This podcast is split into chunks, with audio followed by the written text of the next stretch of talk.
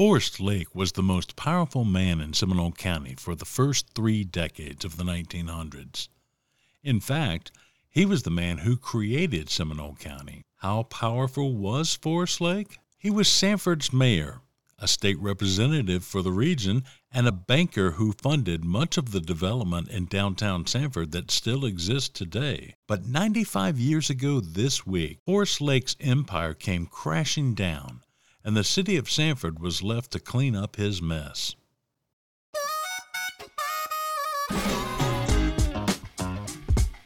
You're listening to Celery City Stories, the podcast for curious people that explores the incredible history of Sanford and Seminole County, Florida, they didn't teach in school. I'm your host, Dan Ping.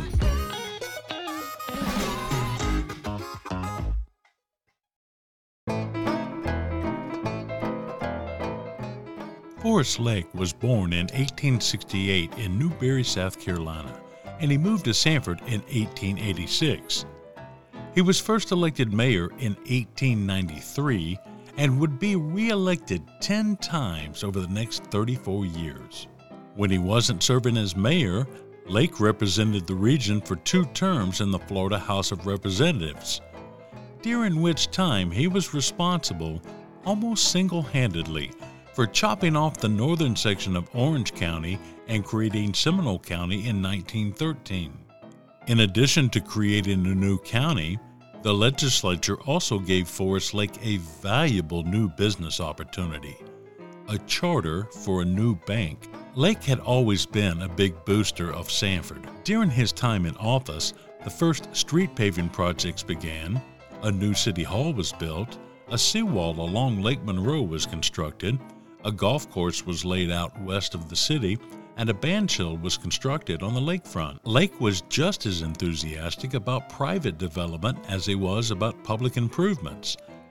And as president of the Seminole County Bank, he loaned money for developments big and small. Never one to let an opportunity pass, Lake jumped into the development game himself, buying land, building subdivisions, and constructing his own Taj Mahal, the Hotel Forrest Lake. Today, we know that building that overlooks Lake Monroe as the Mayfair Hotel. Throughout the 1920s, Florida real estate prices soared. Forrest Lake, the banker, led the charge by loaning money for new construction in downtown Sanford and nearby neighborhoods. In the early 20s, several buildings that still exist today were built. The Masonic Lodge, the Brumley Polston Building, the Minch Building, the Milane Theater, known today as the Ritz Theater, and the First National Bank Building, Seminole's first skyscraper that sits at the corner of First Street and Park Avenue. By 1927, however, the real estate boom was grinding to a halt, and banks across the state were beginning to close. Had Lake been just a banker, the bust would have sank his bank, and perhaps Sanford's fate would have been no worse than any other Florida city. But Lake and the city of Sanford were as intertwined as skunk vine around a camellia bush. For starters, Lake had settled the city with $5 million in debt over a 10 year period to finance all the public improvements. The money had been raised through bond sales, the proceeds of which were deposited in Lake's bank. What could go wrong? A few strong willed citizens had questioned this arrangement but they were labeled as non believers in Sanford's economic potential. By the summer of 1927, the ranks of those non believers began to grow. The city had a $240,000 payment due to bondholders on July 1st.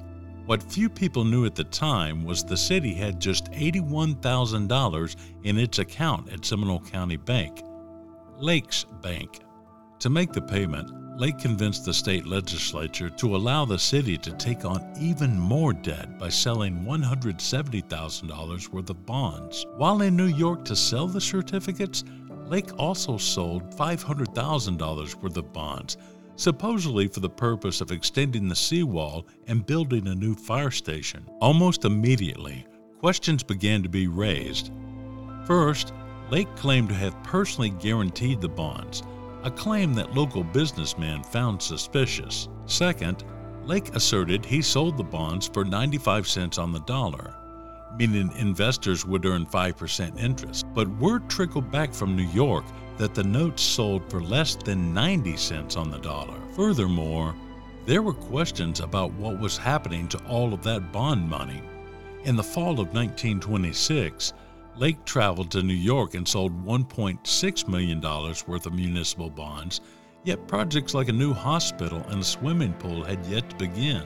Throughout July of 1927, Sanford Herald editor Roland Dean and the Taxpayers League, led by businessman D.L. Thrasher and attorney George Herring, undertook a relentless campaign to find out answers. The problem was the city's books were stored at Lake's bank, and Lake would not release those records.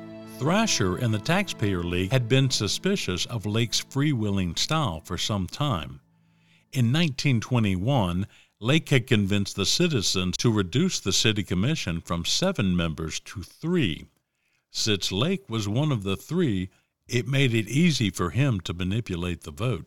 The Taxpayers League had forced an August 5th referendum asking citizens to expand the city commission from three members to five and to require the Commission to establish and adhere to an annual budget. A rally one week before the election drew 2,500 people to City Hall.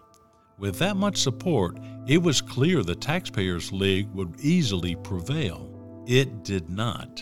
You see, in 1927, only landowners could vote in the city of Sanford.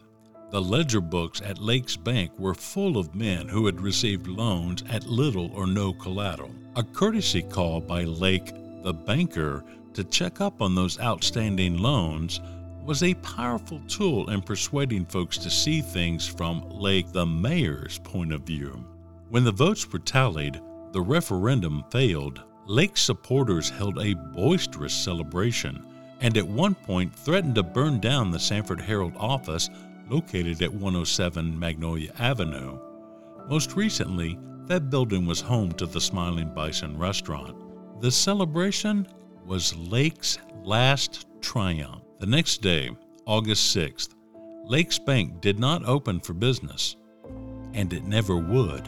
That afternoon, Lake submitted his resignation as mayor and left town for Philadelphia, where his wife had traveled to seek medical treatment for cancer. By August 9th, City leaders were facing a harsh reality. Sanford was broke. An audit was ordered of the city's finances, and those city employees who were not laid off saw their salaries cut by nearly 20%. Concerts at the bandshell were canceled, the golf course was closed, and property taxes were raised by 150%. Rumors swirled about where all that money had gone.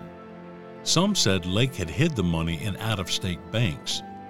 Others claimed to have seen trunks of cash being moved in the dead of night from Lake's home, which sat at the southeast corner of Park Avenue and 6th Street. Today, that site's a parking lot. In reality, there was no mystery as to where all that money had gone.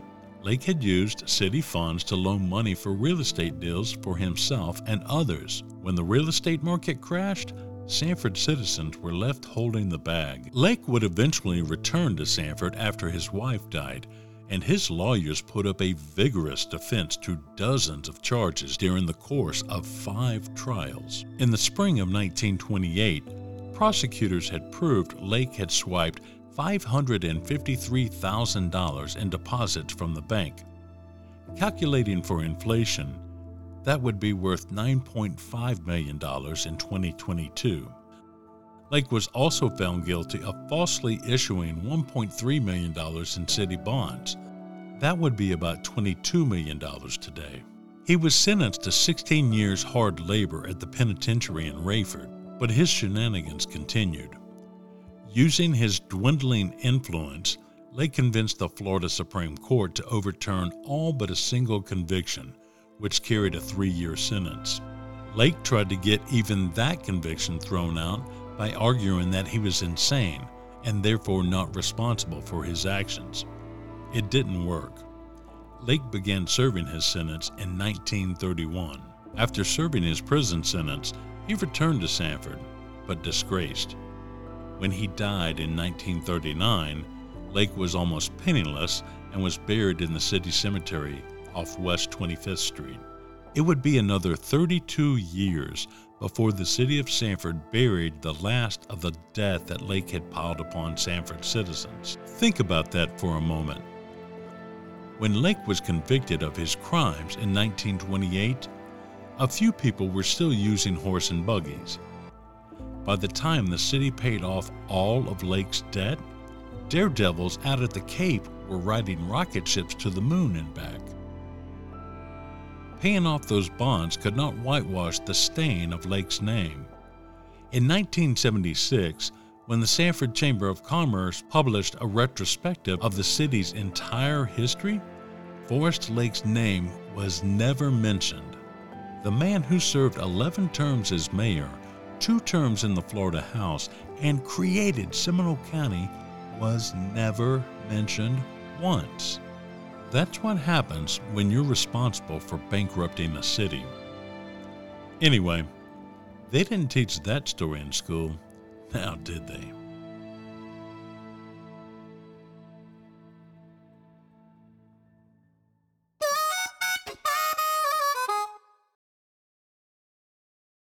Some people have mixed thoughts about Forrest Lake today. I don't. I'm not a fan of the man. Some folks argue that Forrest Lake was responsible for the growth of the city and the infrastructure that we use even today. They also mention that without Forrest Lake, Sanford would be playing second fiddle to Orlando as part of Orange County instead of being the county seat of Seminole County. That's all true, but the man was still a crook. And I haven't even told you about the time Forrest Lake stole the city.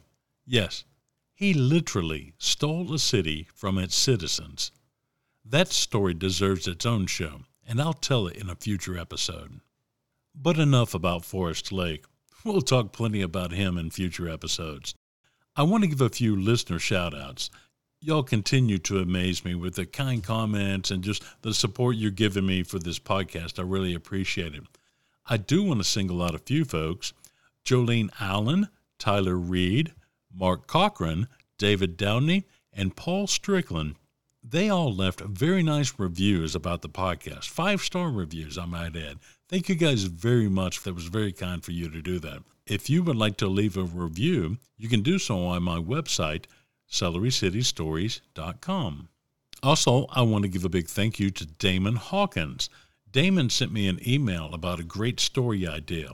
It's a, a subject that I had heard about, don't know a lot about, uh, and had kind of forgotten about, but Damon reminded me of this story, and I greatly appreciate that. By the way, if you have ideas for stories or if there's something that you want me to research and look into, please reach out to me. You can do it two ways. You can send me an email, dan at celerycitystories.com. You can always reach me there. Also, if you'd like to leave a voicemail, you can go to the website, celerycitystories.com, and down in the bottom right hand corner, there's a blue circle with a microphone icon in it. Click on that button and just follow the instructions. It usually works best if you're using a smartphone or a tablet. The microphones on those devices usually work pretty well, so that would be the best way to leave a voicemail. Also, I'd like to correct a couple of errors that I had in last week's episode about Buddy Lake. There was a couple of discrepancies in my description. At one point, I mentioned the DeLand Red Caps, and then in another instance, I mentioned the DeLand Red Hats. The DeLand nickname was actually the Red Caps, not the Red Hat, so I apologize for that. Also, I gave you the wrong date for Buddy Lake's birthday. Buddy Lake was born July 30th, 1913. I said June. I just, that's my Tennessee public school education, I guess. I apologize for those errors, and thanks to the listeners that pointed that out to me. Thank you very much. Once again, thank you so much for listening, and I'll be back next Thursday with another Celery City story. Have a great week.